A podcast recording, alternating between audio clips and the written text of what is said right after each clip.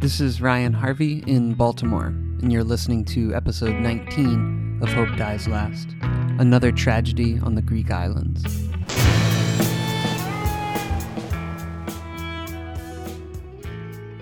Today we have another short episode. Joining me is my good friend Ellie, who's just returned recently to the US after a number of months volunteering on the island of Lesbos in Greece, where she was working in Europe's largest refugee camp, the Moria camp. A few nights ago, the camp was burned to the ground. The following night, it was burned again, taking what was left. It's left 13,000 people sleeping on the streets on this small island where there's been growing right wing hostility, neo Nazi attacks, violence, and roadblocks to sabotage efforts to support refugees who have been stuck there. The Moria camp has become a symbol of Europe's abject failure to take care of the most basic human needs and human rights of refugees who've arrived on the shores of the continent. 70% of the camp's residents were originally fleeing from Afghanistan, a country the United States invaded 19 years ago and has yet to leave. The violence there continues. Refugees continue to pour out of the country. We're going to do a larger episode in the future about the crisis as a whole, but Ellie joins us today to talk about the fire and, and the immediate crisis that's facing people on the island of Lesbos. Ellie, thanks for joining me. Sure. Thank you for having me. So, maybe just start by telling us about what just happened with the Moria camp and the significance of, of that camp in Greece and Europe and also in the in the Middle East in general. Yeah, so there was a massive fire late Tuesday night, uh, I guess early Wednesday morning. And a number of fires actually kind of broke out on all sides of the camp, reducing it to ash.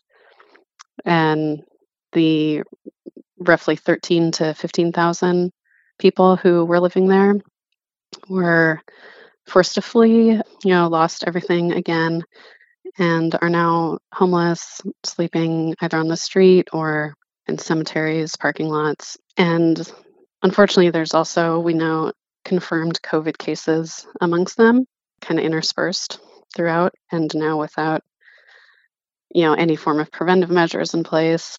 And the the state response has been to dispatch riot police.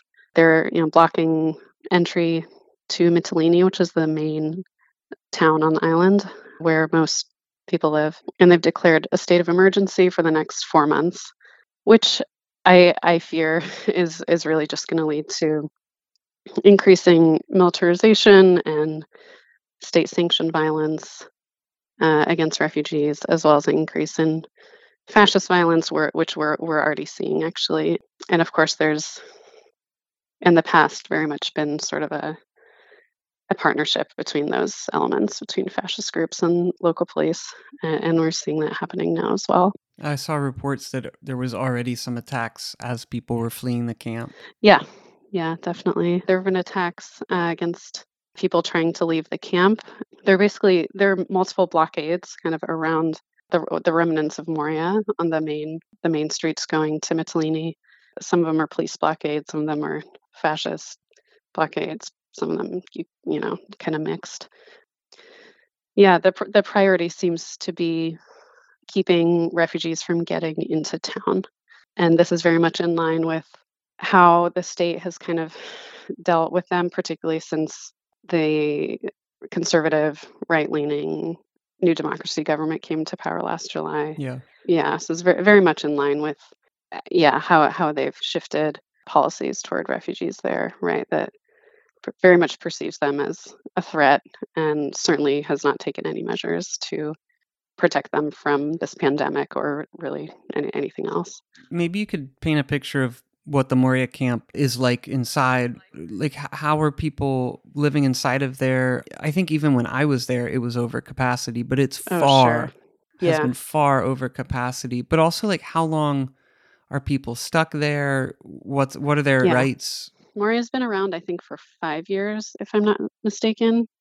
It was a space uh, originally built for about 3,000 people. Uh, it's like an old kind of military base.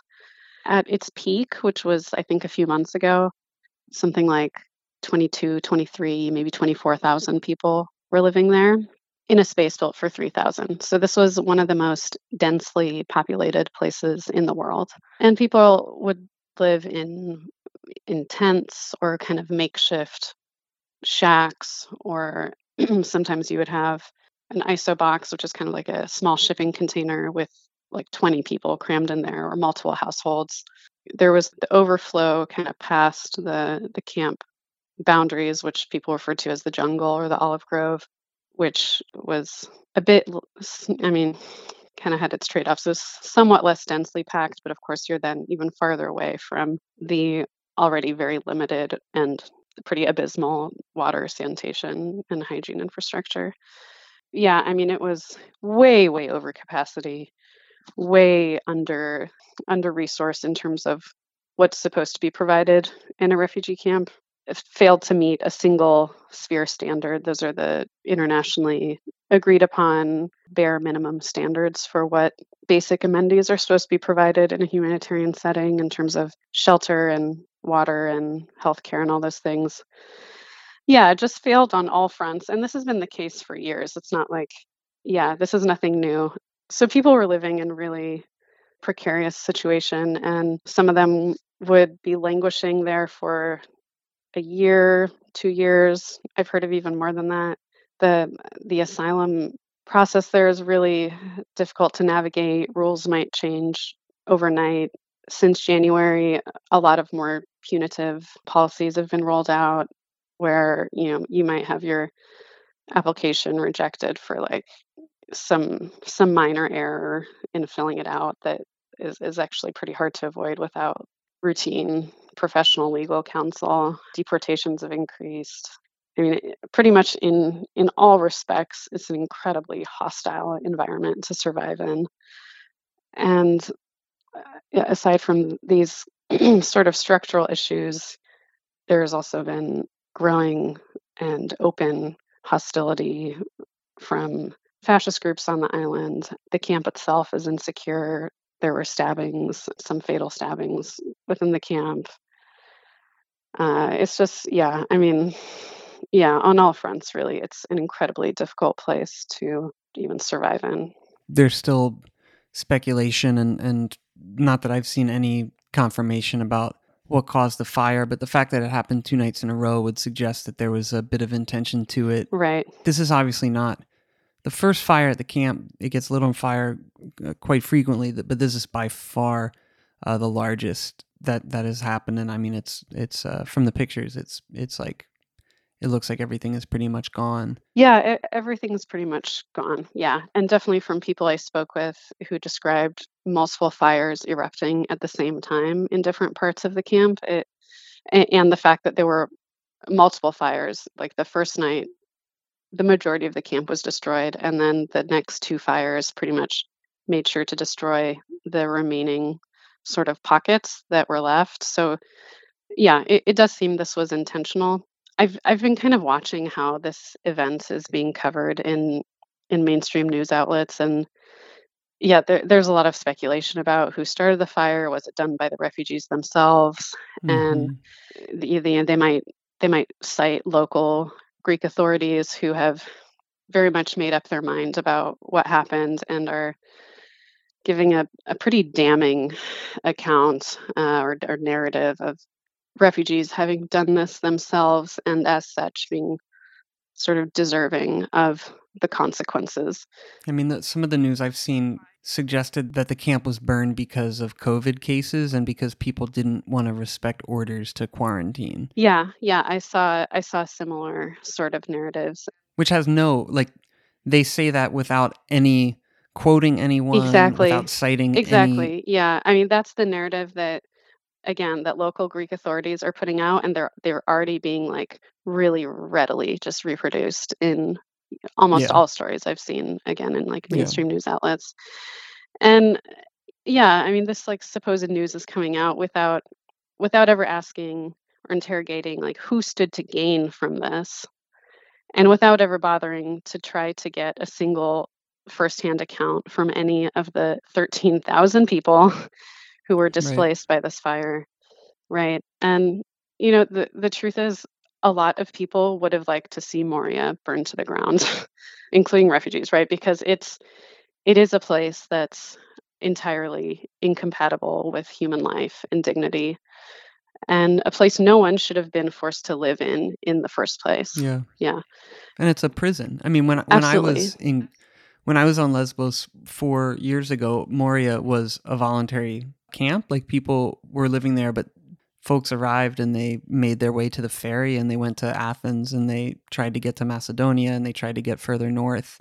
It was only after the the EU Turkey deal that Moria became increasingly involuntary. And yeah. at this point, it's, I mean, if you land on Lesbos, you go to Moria, right? And right. Yeah. It, that's where yeah. you stay until you're given permission to leave the island or to work, right? Right. I mean, it's it's definitely a de facto prison, and yeah, you're absolutely right, and that's been the case for the last few years at least. This was a this was not a place people should have been living in to begin with. Least of all those who've just fled war and violence and persecution and endured you know unthinkable horrors in their journey to reach to reach um, supposedly safe shores. The other end of that, you have you know fascists and nativists who have been foaming at the mouth to see Moria burn, and yeah, yeah I mean because they they almost explicitly deny the humanity of of the people who live there and perceive the presence of thousands of black and brown refugees from the Middle East and Africa as a threat to their, you know, white national identity, and who have a, a demonstrated history of open yeah. hostility and violent aggression toward refugees and toward those who support them, uh, including of setting fires. like as recently as three weeks ago, uh, there was a, a fascist protest right outside Moria, right outside the, the MSF pediatric clinic they were throwing stones at pregnant women and children trying to access healthcare services. Earlier this year, there was a fire at One Happy Family, which is a was a, a beloved kind of community center for for refugees. That was also that fire was you know linked to to fascist groups. So you know the, this is very much in line with how we know they they have operated in the past.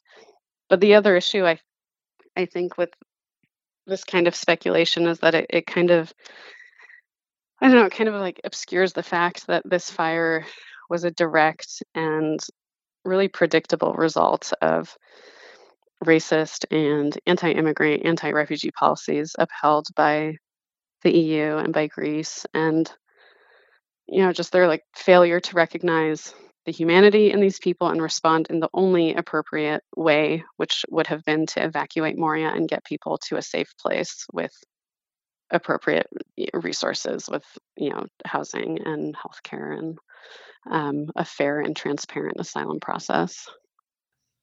And then another factor in the situation at Moria that has kind of managed to just sit back and watch as all this stuff has happened over the last many years is the United States.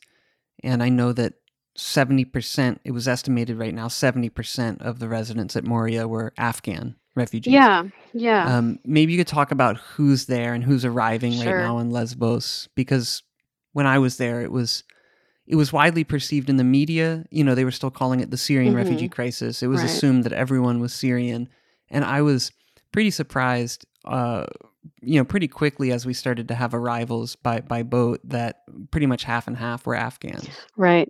Yeah, and you were there in 2016, right? Yeah, January, yeah. February. Yeah, so by then, yeah, it was kind of half and half. And and now it's yeah, something yeah, like between 70 and 80% Afghan. And a lot of people I speak to are really surprised to hear this. They're kind of like, Afghanistan, like what, why, what's going on there? you know, and it's like, well, it's the US's longest running war ever in history. Uh, yeah, there's just like, yeah, it's a, it's such a blind spot. It's kind of shocking. Um, yeah, it, it's overwhelmingly Afghan, and people who are coming there are from different I mean, yeah, different ethnic groups in, in Afghanistan, but all kind of have the same I I mean, from what I understand and from what I see in in how the the political landscape of the country looks like now, the Taliban is controls more of the country than it did 20 years ago when the US started this war, supposedly to, you know, liberate the Afghans from Taliban. And And and ISIS is in Afghanistan. right. Uh, they were trying to take advantage of what they perceived as being a weakened Taliban. Even four years ago, this was happening, and they were fighting it out. Maybe you could just describe like where are these people going, and like what do you anticipate? I mean, they're out on the streets, literally. Yeah, they are they're out on the streets. From what I hear, there might be these two other camps, I think on the other side of the island that people may be transferred to. It's unclear. There's a large ferry, the Blue Star Ferry, and there might be military vessels coming to the port also to house people temporarily. As I had mentioned, I mean there there are confirmed COVID cases in the group, which is kind of dispersed right now. And I mean the I think it's important to kind of kind of talk about how how COVID has been instrumentalized by the state. Um, Yeah. particularly to enact these, you know, discriminatory, pretty plainly racist policies that it was trying to push through anyways, was trying to implement these things since before the pandemic. And now it's been able to do so under the auspices of public health and with just like the, the thinnest veneer of legitimacy. So yeah, just to give like, I don't know, a little bit of background with that. In I guess it was March, the camp was locked down, as was most of the island. Uh, movement was very restricted, and that was actually pretty effective in preventing an outbreak for at least that first few months. And then starting in, I think it was May or June, those restrictions were lifted for, well, in, in time for tourism season, for one thing, and for everyone on the island except for Moria. And there was really no public health justification for this, especially given what we know, you know, how we just described Moria, keeping people locked within those conditions is certainly not any way to prevent an outbreak when, you know, social distancing and meticulous hand hygiene are the things we're saying are the most effective preventive measures that are just, yeah, a complete impossibility in a place like Moria. So locking it down is obviously not going to prevent anyone from from the risk of transmission. Uh, but that that happened, and basically the rest of the island went completely back to normal. And tourists were coming, and bars and restaurants and taverns and beaches were packed. And only Moria was still severely locked down with real just like a Mm. small number of people permitted to leave every day only for you know very spe- specific reasons and you know predictably there was a rise in cases on the island because all of these measures had been lifted so by august by late august i think there was like more than 100 cases on the island the hospital was the the six icu beds in the hospital were full and unfortunately at the end of july msf's isolation center was forced to close by local authorities they had set up it, basically the only kind of safety net sort of field hospital for Moria refugees should there be an outbreak. It provided testing and isolation and treatment for suspected and confirmed cases. And they got slammed with all of these fines and supposed like urban planning rules that they were violating and tragically were forced to close at the end of July.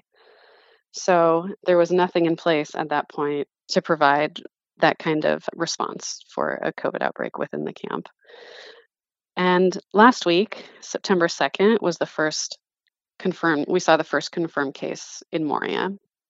And that was uh, a Somali man who had actually gone to Athens. This was actually someone who had been granted refugee status, went to Athens, and things were so bad there, he actually went back to Moria. And this could be like a whole other conversation because this is like how backwards things have become there right now is that the government has taken away all assistance that refugees get one basically once they get that kind of legal status as refugee you are cut off from housing, you're cutting off, you're cut off from all forms of assistance. So people are finally, you know, getting the refugee status and they're going to Athens and realizing that they're homeless in Victoria Park. And some have actually made have made the decision to come back to Moria. That's a whole other thing. un- Yeah, unimaginable. Wow. exactly. Exactly. Yeah. Um, that's a whole other thing, but that was that was the first confirmed case was last week, September 2nd. They immediately put the camp on strict strict lockdown, like no entry, no exit for 14 days, which again, that's not, you know, that's no way to prevent this virus from spreading. In fact, it's like it's a surefire way for it to spread quite rapidly in a, in a place as densely packed as Moria. And the next day, literally the next day, September 3rd, they signed a contract with a construction company for just shy of 90,000 euros to build a wall around the camp. So turning Wow. it from a de facto prison, How much? n- Ninety-five uh, euros. just just shy of like 90,000 euro. Yeah. And right. So this turning it from a de facto prison to an actual prison with this pandemic going on with no with a confirmed case. So like knowing, you know, if you have one confirmed case, you know that there are many others within that population. So I mean, what like what what kind of message is that sending? I mean, that was that would have been a death sentence for many of the most vulnerable people living in the camp to be kind of hermetically sealed off in the inhumane conditions that that Moria forces one to live in. You know, when a lot of times when when we talked about because I mean everybody who worked there, especially healthcare workers, we were so so scared of when there was going to be the first confirmed COVID case. Like it was just Right. the dreaded scenario because everybody knew that was going to be the thing, not just for the disease spread, but because everyone knew that was kind of going to be the breaking point one way or another. And a lot of times, how we talked about it and how I saw it kind of described was in this this fire related language you know like people would say that moria is Hmm. like a, this tinderbox for covid Mm-hmm. that it would spread like wildfire you know that was it's like in the english Mm-hmm. language that's the most visceral way to communicate imminent peril fire you know and i almost feel like for one thing that like i, I don't know that that like maybe this was the only way moria was ever going to end you know like it was never going to die a natural death.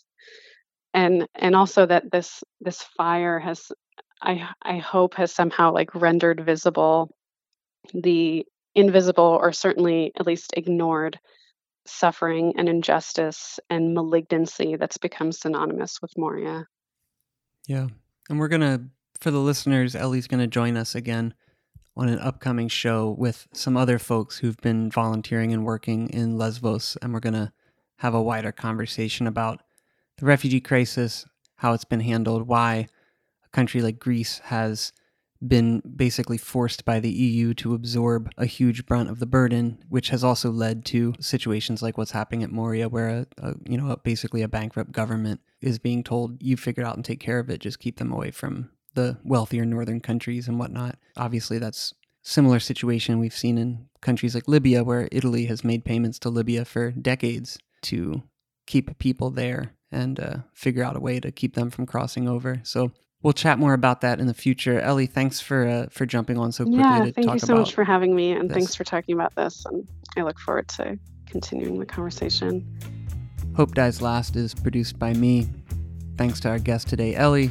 If you can afford to donate any money, I would recommend looking up Refugee for Refugees. It's an organization founded by my friend Omar, who's a Syrian refugee based in Lesbos, Greece. He runs the organization and they do frontline support work there on the island as well as on the island of Samos. They're called Refugee for Refugees. Thanks for listening, everyone, and stay tuned. I'll have a full length episode coming next. Hope everyone's taking care of themselves. Peace.